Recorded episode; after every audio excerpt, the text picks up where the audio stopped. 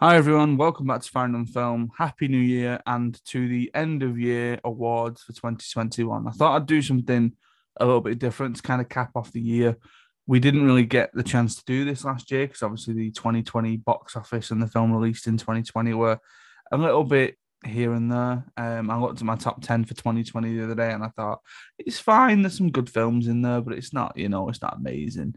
Um, but 2021 has brought a lot of restrictions lifted and a lot of trips to the cinema. So I'm going to basically work through the films that I've seen, and I've got some awards to kind of hand out, uh, just to sort of shed light on the things I watched this year, the new things I watched this year, and yeah, basically just to cap off 2021. So uh, I will say as well, this is episode 99 of Found on Film. We're going to come to episode 100 just before the end of the podcast. But I'm going to start off by just saying this year I've seen 36 of the new releases of the films that were released in 2021. Not as many as I'd like to see, definitely not as many as I've seen in the past. There were some years gone by now where I'd, I'd easily get up to 60, 70 of the new releases. Um, things have changed. Obviously, I think COVID has kind of added an extra change onto it. And obviously, you know, being a dad and stuff like that, not being able to get out to the cinema as much as possible. But I would say 36 is still quite good going. Um, so what I'm going to do is I'm just going to list through the films that I have seen this year as a bit of a caveat, as a bit of a kind of you're probably going to hear some of the nominees for some of the awards, and you're going to think, "Oh, I would have put that in there. I would have put that in there." Chances are, I've not seen it. Um, so in alphabetical order, as done by Letterboxd, uh, The Addams Family Two, Black Widow, Candyman, Censor, Clifford the Big Red Dog, The Courier, Cruella, Dune, Escape Room Tournament of Champions, Eternals, The Father, Ghostbusters Afterlife, Godzilla vs. Kong, The Guilty, Halloween Kills, In the Heights, Last Night in Soho, Malignant, The Matrix Resurrections, The Night House, No Time to Die, Old, One Night in Miami, Paw Patrol the Movie, A Quiet Place Part 2, Raya and the Last Dragon, Ride the Eagle, Shang-Chi and the Legend of the Ten Rings, Spider-Man No Way Home, Spiral from the Book of Saw, The Suicide Squad, Tick Tick Boom, The Toll, Venom Let There Be Carnage, Vivo, and Zack Snyder's Justice League. Um, so I think there's a bit of a mixed bag in there. There's definitely some quality in there. There's definitely some lacking quality. There are some films that I might not even mention at, at points today, so I might sort of drop in when I mention them for the first time and give you a quick sort of this is what I was thinking about that film. Um, I am aware, obviously, that there's quite a lot missing from that list. Um, the ones that are on my sort of to watch list and that I'm quite eager to go and to go and see um, are things like the Sparks Brothers, the Edgar documentary, which I didn't get around to, another round. Nobody, Judas and the Black Messiah, Sound of Metal is one that I've been wanting to get to for quite a while now, and I've just not been able to. Free Guy, Free Guy is a film that I'm really surprised that I still haven't got around to watching, especially with it being on Disney Plus. And to be honest, it looks like it'd be right up my street. And the last one, which I should have been, I should have gone and watched, um, but for whatever reason, it didn't happen. West Side Story. So they're the films that aren't going to appear on the list. The 36 that I've just mentioned aren't going to appear on some of these lists and some of these categories. Um, so let's get straight into it. So the first award is for best music, and the nominees for that category are Cruella, which features songs such as Stone Cold Crazy by Queen and Feeling Good by Nina Simone. In the Heights, which has songs obviously written by Lin Manuel Miranda, some select songs being the titular In the Heights, 96,000 and Blackout. Last Night in Soho features music such as Got My Mind Set on You by James Ray, Puppet on a String by Sandie Shaw, and Starstruck by the Kinks. The Suicide Squad, select songs being Sucker's Prayer by the Decemberists, Whistle for the Choir by the Fratellis, and Just a Gigolo by Louis Prima. And Tick Tick Boom, obviously, again, songs written by Jonathan Larson, uh, such as 3090, Johnny Can't Decide, and Swimming. And the winner of that category is Tick Tick Boom. Tick Tick Boom was a film that I saw quite recently. Um, I was watching it while I was kind of just milling about on a Sunday, and it really, really kind of sort of latched itself into my mind. And it's just something that I've not been able to stop thinking about since. I've not been able to stop um, singing the songs since. I've gone back to the songs quite a lot. Um, and it was actually a film that I watched twice in one day. Um, so I watched it, and my wife took uh, my daughter Ruby to bed, And instead of me then listening to the soundtrack, I decided to watch the film again. Um, so I just thought, yeah, I'm going to give that one a go. So to kind of celebrate Tick Tick Boom winning, winning Best Music at the end of year awards, I'm going to play you a clip from 3090.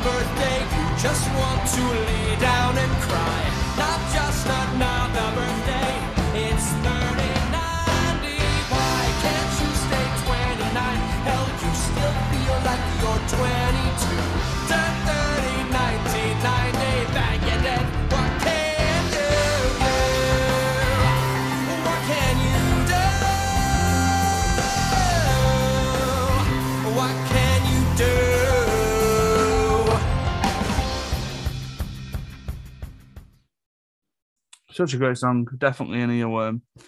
Um, we're going to move into best original score, and the nominees for best original score are Hans Zimmer for Dune, Rob Simonsen for Ghostbusters Afterlife, Hans Zimmer for No Time to Die, Michael Giacchino for Spider-Man No Way Home, and Charlie Clouser for Spiral from the Book of Saw. Now, you're probably looking at them and you're probably thinking that's a bit of a strange list, isn't it? But I think with the Hans Zimmer scores, Dune and No Time to Die especially, they elevated so much of those films. And then when I go back to Rob Simonsen's score for Ghostbusters Afterlife, Charlie Clouser's score from Spiral the Book of Saw, same with Giacchino's for Spider-Man No Way Home, there's such nostalgia and fan service from all of those original films in those franchises that I couldn't not put them in the kind of field of nominees here. But the winner by, if I'm honest, a country mile, because as I as Ollie actually agreed with me, I think it's his best work in many, many a year, is Hans Zimmer for No Time to Die. And I'm going to play you a clip from Final Ascent, which is one of the select songs from that score.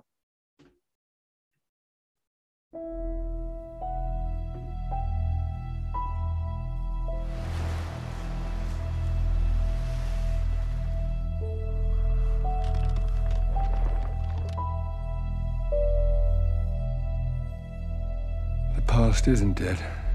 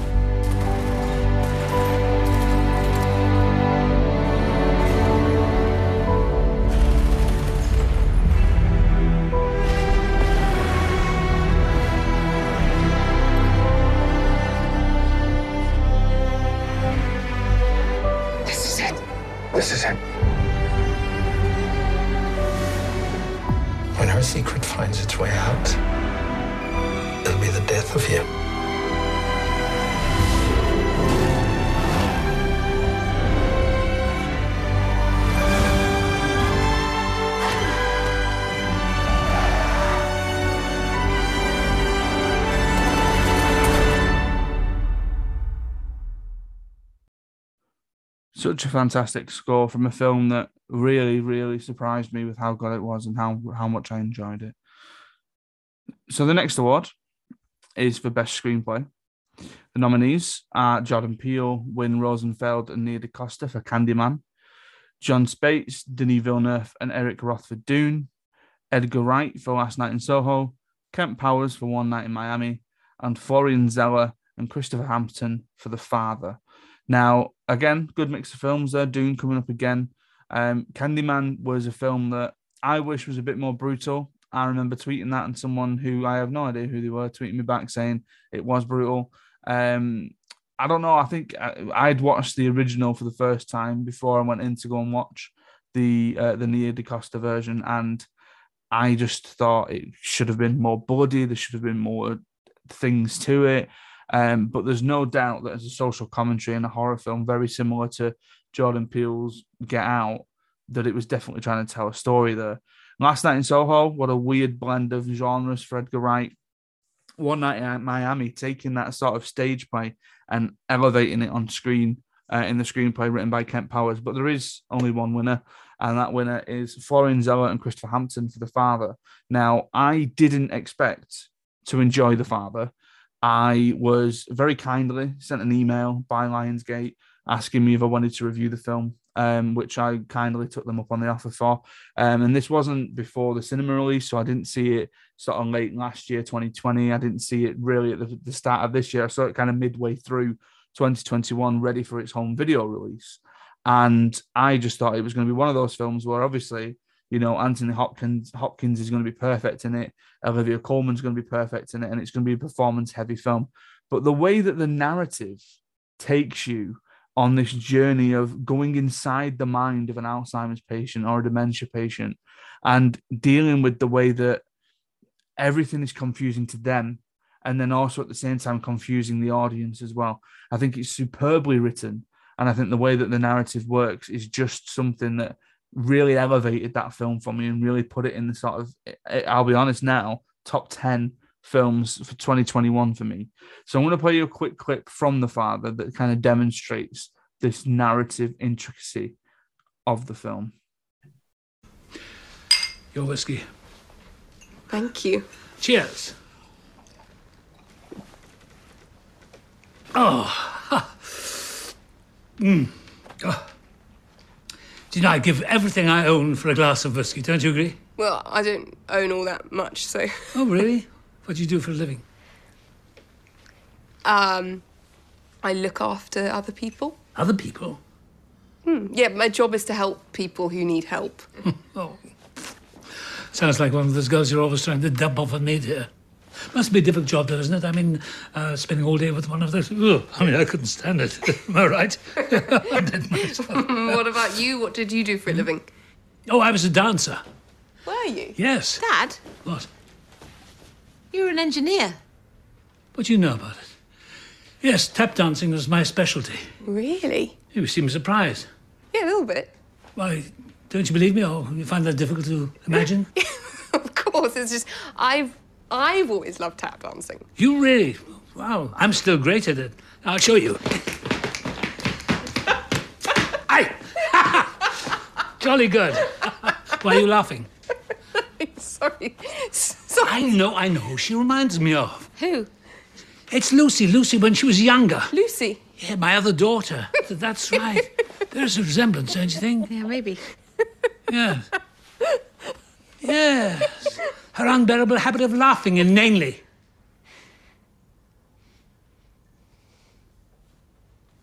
I had you there, didn't I? Again, great example of Anthony Hopkins' phenomenal work in The Father. Our next category is um, a bit of a different one. I've kind of followed some of the same Oscary kind of stuff, um, but one that I wanted to shed a bit of light on best scene. So, what was my favorite scene from a film this year? Um, so I've gone with as nominees the opening scene from A Quiet Place Part Two, 96,000 from In the Heights, the finale sequence from Malignant, Cuba from No Time to Die, and what I'm referring to is the showdown at the Statue of Liberty for Spider Man No Way Home. Now, again, all of these scenes are perfect. The opening of A Quiet Place 2, perfectly sets that film up. It takes us into the world once again. It show, throws us back a couple of years before the outbreak and kind of uh, brings more sort of to the fold what exactly happened. Um, the 96,000 sequence from In the Heights, I'm sure everyone who's seen that film will agree with me. Uh, the sort of collective sequence um, in the shared pool. Cuba from No Time to Die, where we see Ana de Armas' character, who quite shortchanged by the film, if I'm going to bring a criticism to it. And obviously, not to spoil anything, because you can go to the spoiler special review of Spider Man No Way Home that we did. The showdown at Statue of Liberty brings everything together in that film. But you're aware of the one that I've missed out, and ultimately my winner, and the one that made me watch this film because of how people were reacting to it. The finale sequence from Malignant. Now, I ain't going to spoil anything for you here. I want you to go and check this out for yourselves because I watched Malignant and I was like, okay, this is a pretty naff film. Um, James Wan is one of my favorite directors of all time. I met James Wan 10 years ago when he released Insidious and he was doing a Q&A for Insidious. And I love the Saw films. I've spoken about them before on this podcast. And in my eyes, he very rarely puts a foot wrong. Watching Malignant, I was a bit like, uh, okay, this seems a bit naff. This seems a little bit thingy, but I, I, I've, I've been, I've, I've been told and I've heard from people that this thing is going somewhere, and I need to see where it's going. And the one thing that I will say to you, as soon as, as soon as something comes flying from the roof, it all goes BS crazy, and that's all I'm gonna say. I recommend that you go and check it out. It is the most insane finale sequence I've ever seen in a film. I am obviously, like I've done with the other ones, I'm going to play you a clip from Malignant, but it's not anything to do with the finale. Going into it, I thought this was going to be demons and stuff. My God, does it change? But anyway, here's a bit of Malignant. Go and check it out when you can.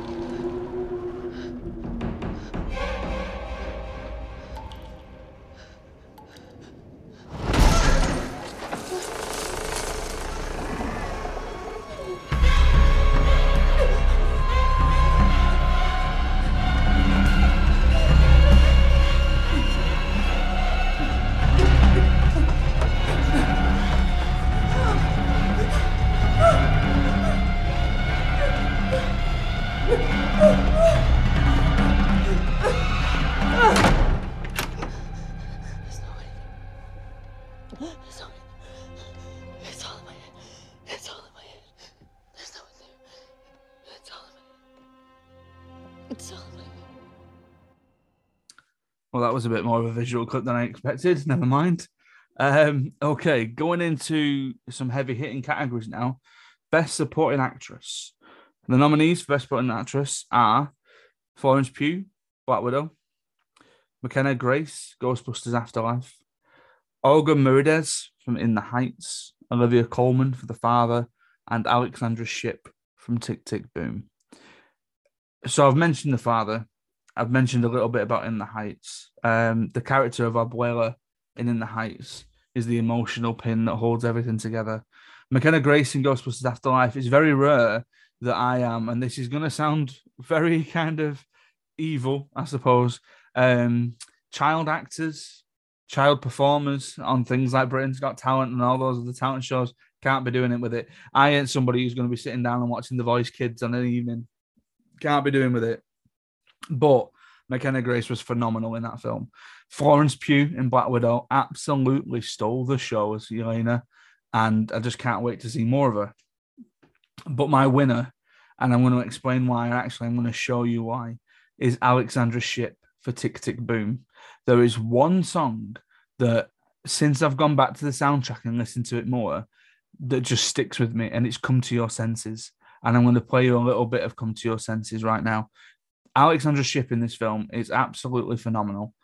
she she again, I feel like I've said this a lot. She holds everything together. Like her relationship with Andrew Garfield, and we'll get to Andrew Garfield um, in just a little bit, is so believable. The chemistry between them again is so believable. And this is the second time on this podcast, and not too recent memory, where I've been talking about the chemistry between Andrew Garfield and another actress in a film that he's been in. Um, but I'm going to play you Come to Your Senses. Just listen to this. This is absolutely amazing.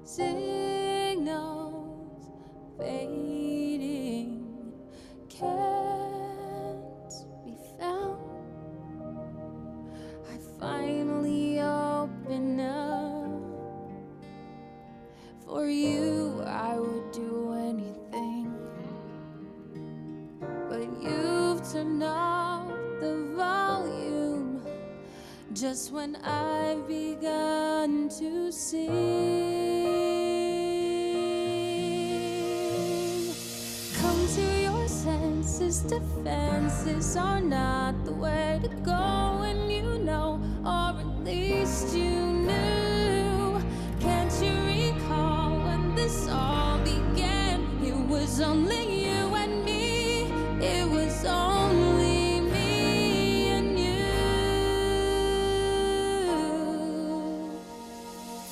I have to laugh. Wish I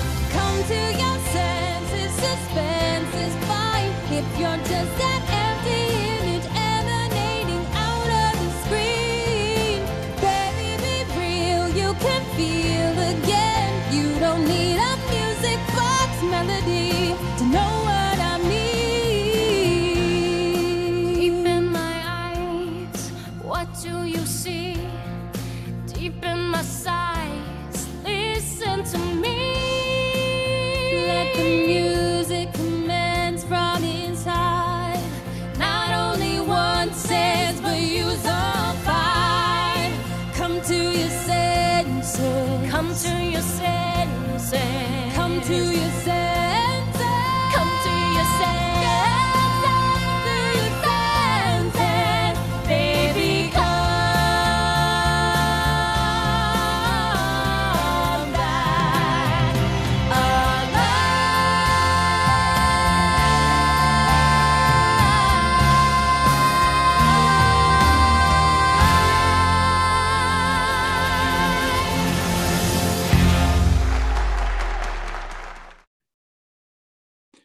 Want to give a shout out as well to Vanessa Hudgens, who's also featured in that clip. And again, she was another one who easily could have made this category. Another one that again could have easily made this best supporting actress category Zendaya for Spider-Man No Way Home.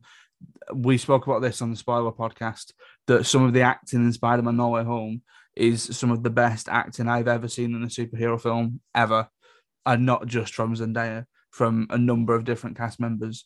Um, so we're going to move into best supporting actor.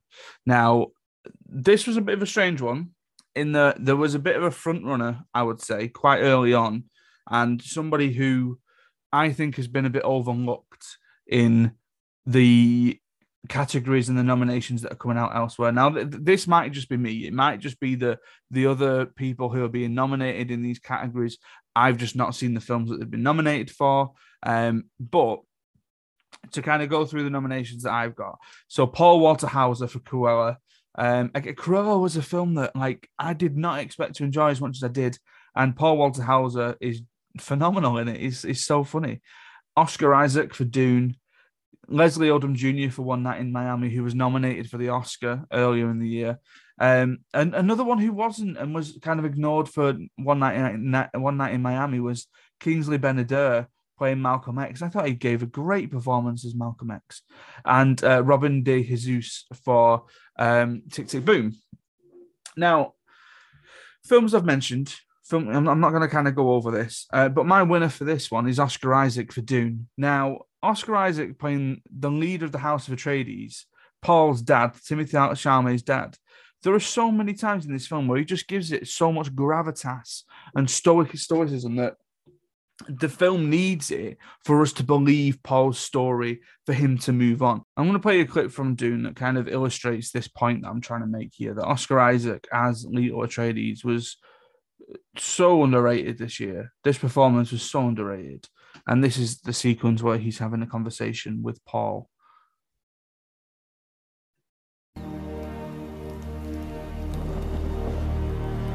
Father, I'd like to ask to join Duncan Idaho on a scout mission to Arrakis tomorrow. I've studied the Fremen language. I'd be an asset. Out of the question. They'll travel in a few weeks to Arrakis like the rest of us. I've been training my whole life. What is the point if I'm not allowed to you face some actual why, risk? Paul. You're the future of House Atreides. And grandfather fought bulls for sport. Yes. And look where that got him. I need you by my side. When we get to Arrakis, we'll face enormous danger. What danger? Fremen? The desert? Political danger. The great houses look to us for leadership, and this threatens the Emperor. By taking Arrakis from the Harkonnens and making it ours, he sets the stage for a war, which would weaken both houses. But if we hold firm and tap the true power of Arrakis, we could be stronger than ever. What does that mean? Mining spice, keeping the Fremen in their place? We'd be no better than Harkonnens. No. By making an alliance with the Fremen. That's what I've sent Duncan Idaho to arrange. Here on Caladan, we've ruled by air power and sea power. On Arrakis, we need to cultivate desert power. I want you sitting in on my council. Learn what I do. What if I'm not, Dad? Not what? The future of House Atreides.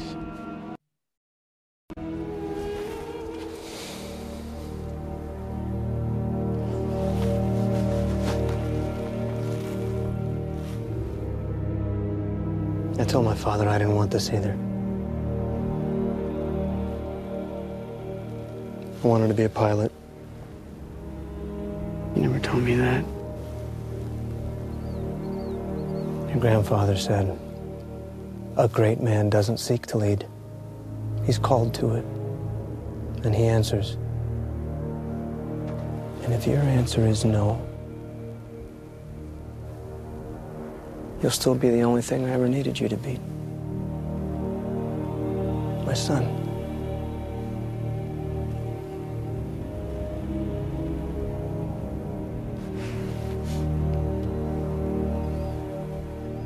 I found my own way to it. Maybe you'll find yours. In their memory. I just can't deny the sort of again stoicism, gravitas that he brings to that role. The way that he handles the script as well is it's, it's a fantastic performance. It's not getting the credit it deserves. Moving into Best Actress, Millicent Simmons, A Quiet Place Two, Niamh Algar for Censor, Rebecca Ferguson for Dune, Thomasin McKenzie, The Last Night in Soho, Thomasin McKenzie for Last Night in Soho, and Rebecca Hall for The Night House. Now, again, spoken about a lot of these films. Censor is one that I've not. I wasn't a, a massive fan of Censor. I can understand why people liked it. And I went into it, I think, bringing how much everyone had loved it, had fallen over it, had said it, it was a great film. And there is no doubt at the middle of that film, at the center of that film, that Niamh Algar holds everything together. Thomasin McKenzie in Last Night in Soho, Again, fantastic performance from her. But there can only be one winner. And I've gone back to the horror well and I've picked Rebecca Hall for The Night House. Now, The Night House isn't in my top 10. It, it's not one of the best films I've seen. It's a good film. It's an absolutely fine film. It's a very effective horror film. But again, I think that was kind of done and was more successful because of Rebecca Hall's performance in the film. I fully believed everything that she was going through. And there's a point in the film where her sort of very stereotypical, very kind of familiar sort of I'm a woman in a horror film performance changes and it becomes a little bit more meta. She becomes a lot more comedic. And there are again points where you'd go, Yeah, I can fully understand why she's reacting like that. I'm going to play you a clip. And again, apologies if this is a bit more of a visual clip because obviously we're going back to the horror well. But if you've not yet seen The Night House, it's on Disney Plus through the Star app on Disney Plus. So I very much recommend that you go and check it out. And specifically, Rebecca Hall's performance in this film.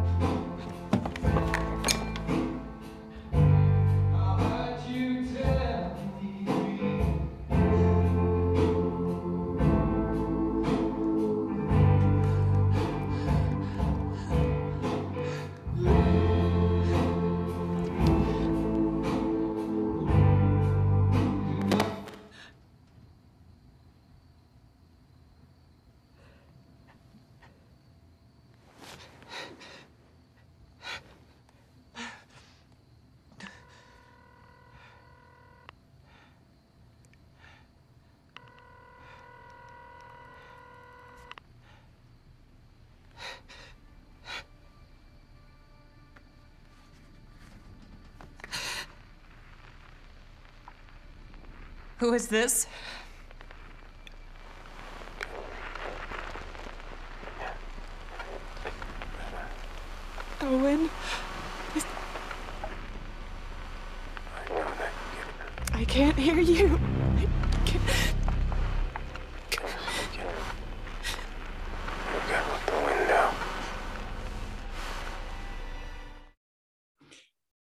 Again, not the best clip. Apologies. I'm working with what I've got here, people, uh, which is basically what I could find on YouTube.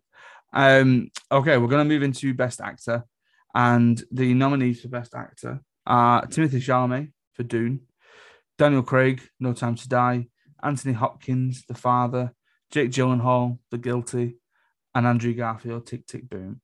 Now, just to talk about The Guilty for a second, talk about um, a film in a bottle, a film that takes place in one location over and over and over again. Um, Jake Gyllenhaal, absolutely masterful performance, holding the screen together, holding the film together. I've already spoken about Dune. Timothée Chalamet, very good in Dune. Daniel Craig in No Time to Die. Obviously, it's his swan song, isn't it? He's going to give his absolute best performance. Anthony Hopkins in the father again, but there is only one winner, and you've probably already guessed it because I may have spelled it earlier. It's Andrew Garfield, Tit Tit Boom. And if there is any justice in this world, thank you, Lamar. Uh, he's going to get nominated and win the Oscar this year because it is the best performance I have seen in a while by a country mile. Andrew Garfield in Tick Tick Boom. That gives me an excuse to play something else from Tick Tick Boom. Here's Swimming from Tick Tick Boom.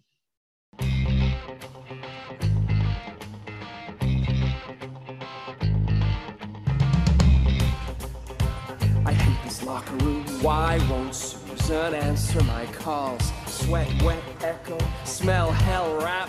Pump up the volume, hot, wet, hot, sweat. How's the water? Stretch, stretch, spit in the mask. Cloudy vision, test the water. Contemplate the dive, the shock to the skin. Anticipate the pain, the pain, the pain, the pain, the pain. Now, one, two, three, oh, bite the air, seven. There's that girl. One, two, three, Oh, bite the air, smooth, soft skin, two, three. Oh, bite the thirteen, long legs, brown skin and wet hair. Whoa, whoa, whoa, and wet hair. Does Rosa even listen to my tape? Kick, stretch, windmill arms, see the hand, point the feet. Wet hair, relax, this guy's too slow. Fifteen, can I make it to 40? Too slow, touch his heel, move, answer my calls. Red thin stripe, 50 feet, 60 feet. She looks like Susan, Susan's beautiful. Out, don't think out, out, let it out. Keep the shoulder down, down easy, not too hard. Find the movement's origin. Hands no, shoulder no, elbows no, lower. From the back, yes, lower.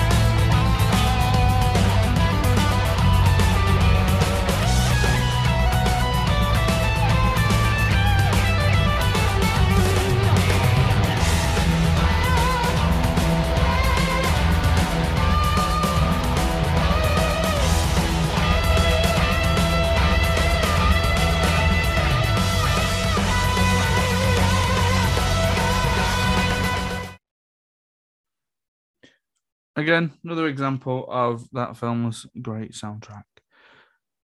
Penultimate award, Best Director nominees: Nia DaCosta, Candyman, Denis Villeneuve, Dune, Edgar Wright, Last Night in Soho, Florian Zeller, The Father, and Lin Manuel Miranda for Tick Tick Boom.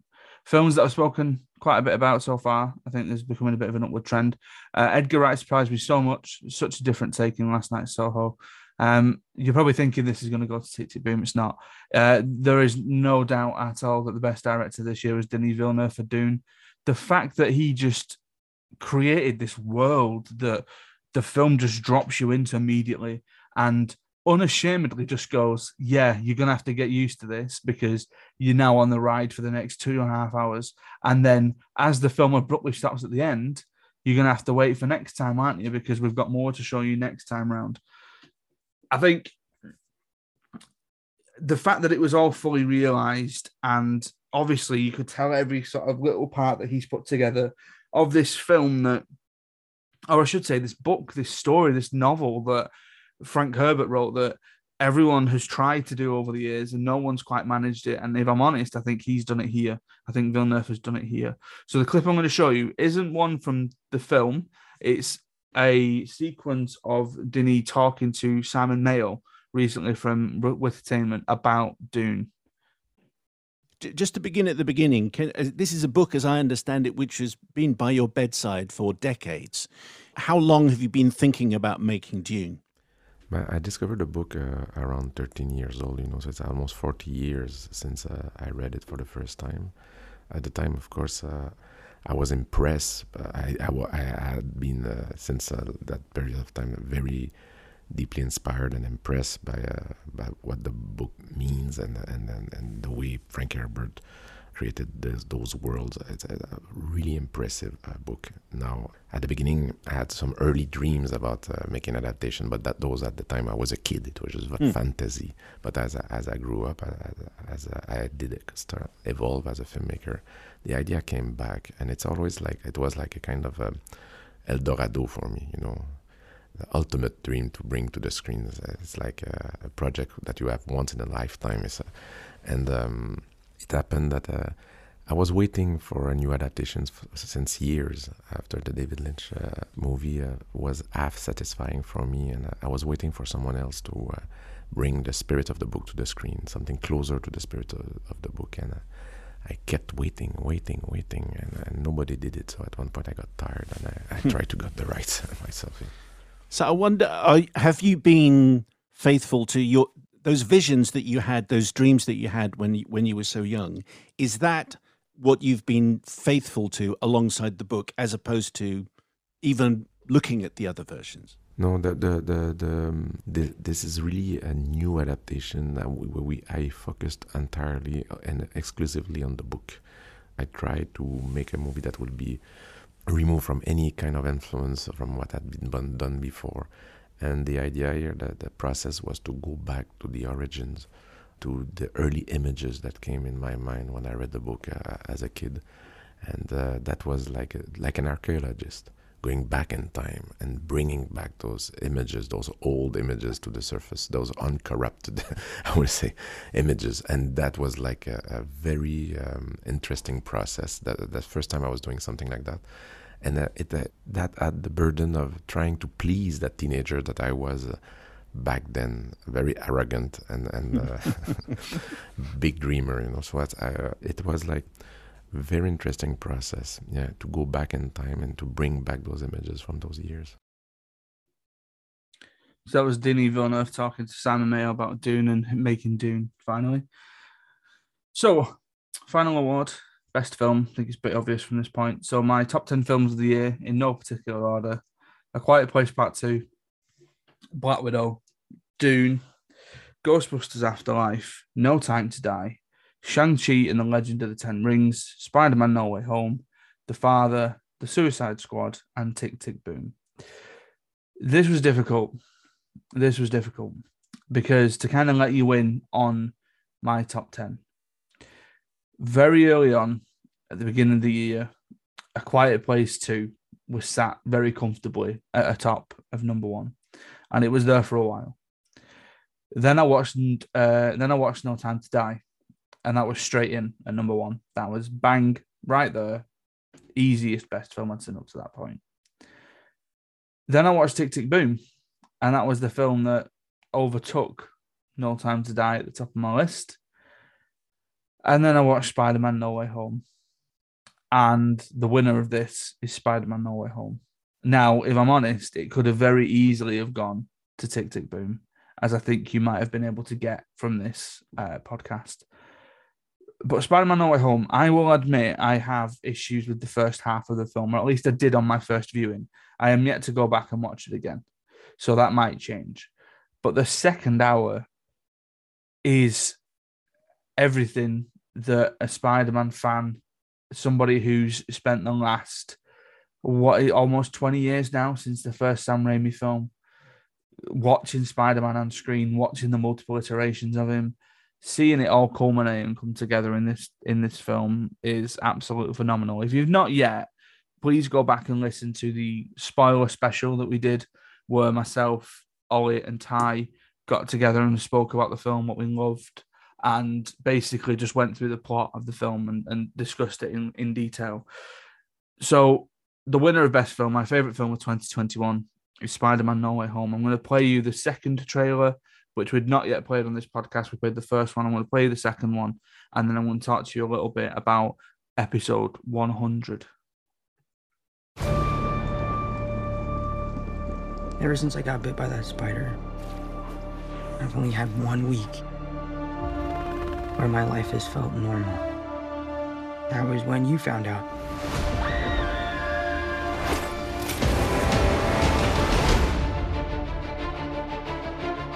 When you botched that spell where you wanted everyone to forget the Peter Parker Spider-Man. We started getting some visitors. From every universe.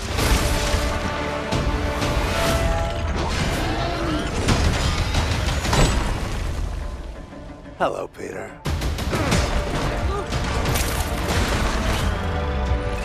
You're not Peter Parker. I'm sorry, what was your name again? Dr. Otto Octavius. Wait, no, seriously, what's your actual name? There are others out there. We need to send them back. So, Scooby Doo this crap. You know, all this is kind of your mess. I know a couple of magic words myself, starting with the word please. Please, Scooby Doo this crap.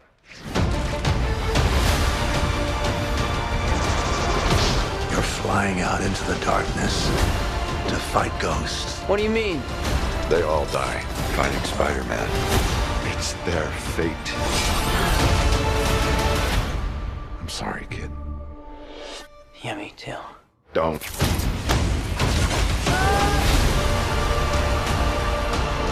Look, there has to be another way! There isn't. They're a danger to our universe. You're not gonna take this away from me.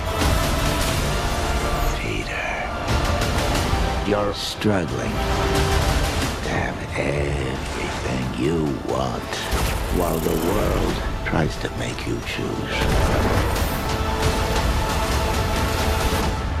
This is all my fault. I can't save everyone.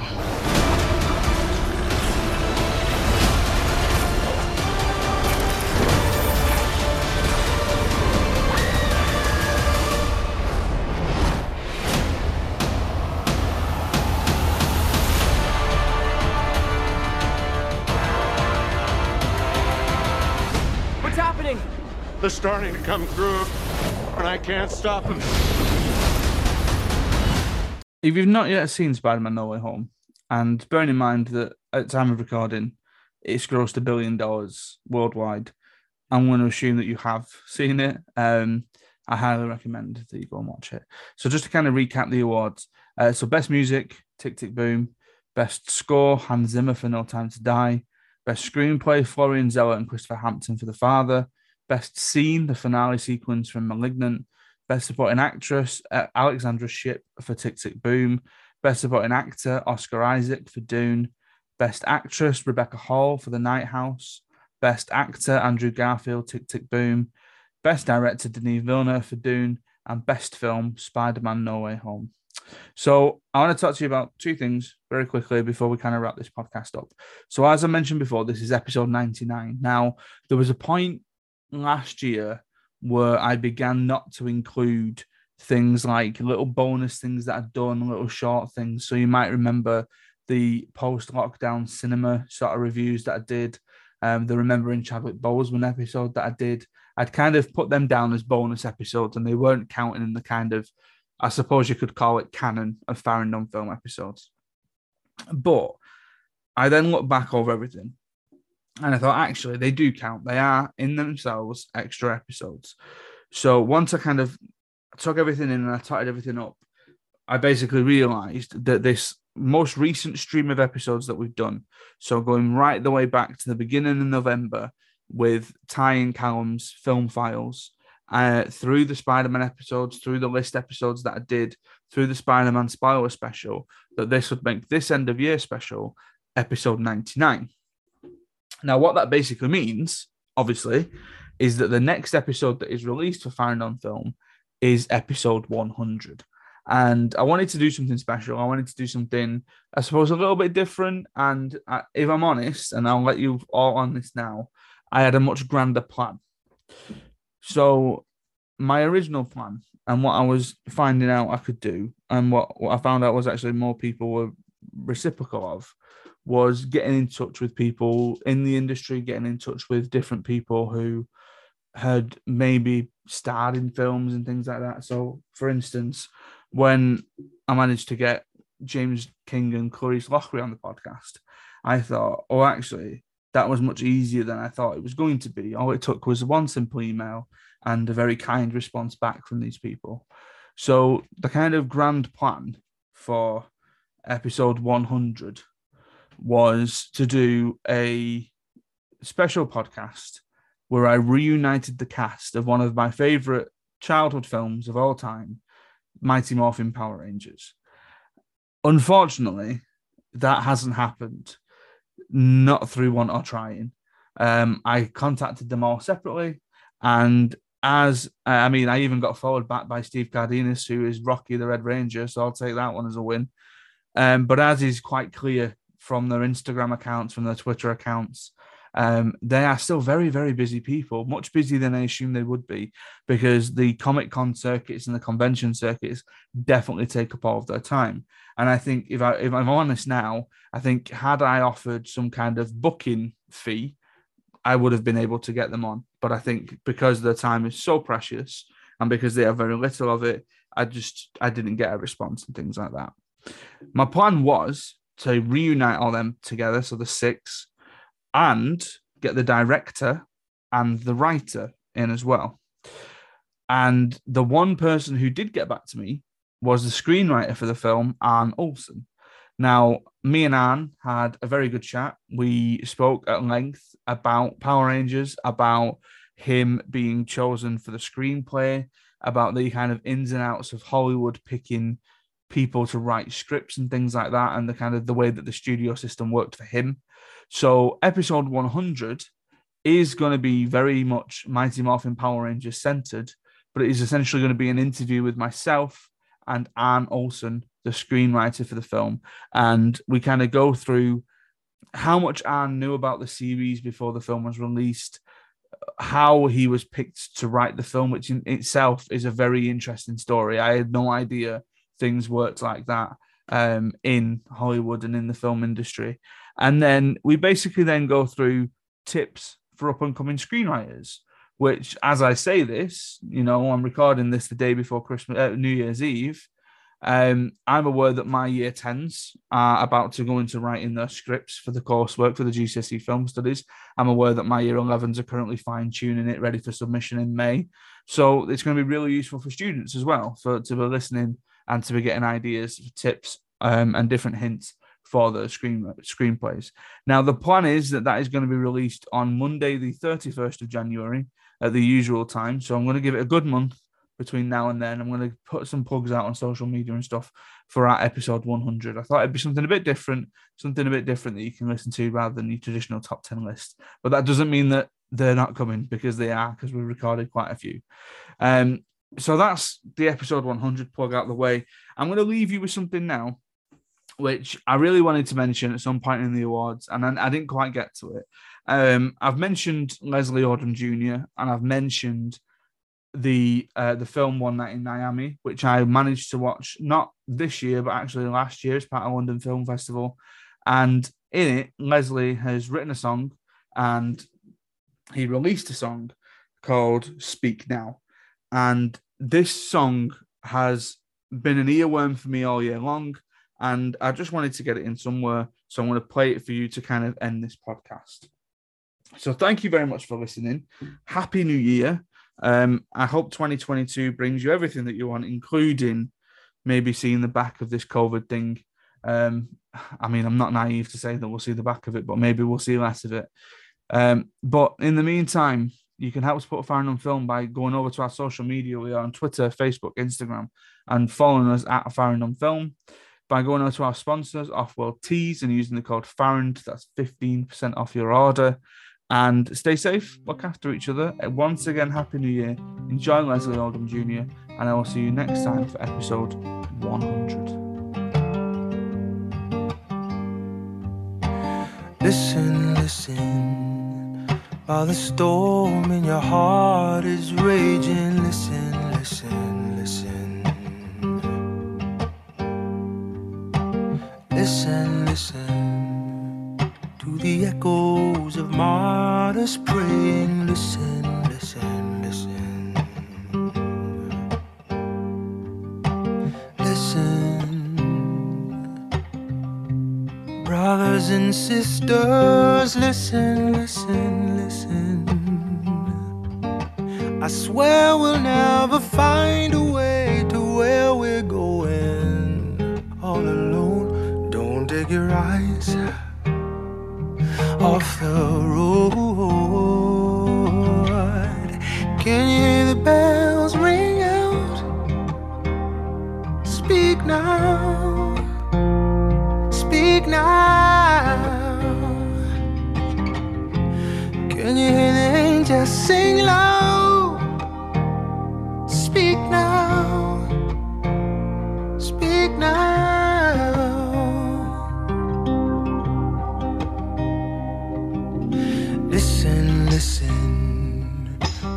message of hope and the whispers of ghosts. Listen, listen.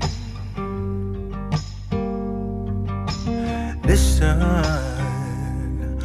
For the children will grow on the seeds that we sow. They listen, they listen. Oh, listen. Brothers and sisters, listen, listen.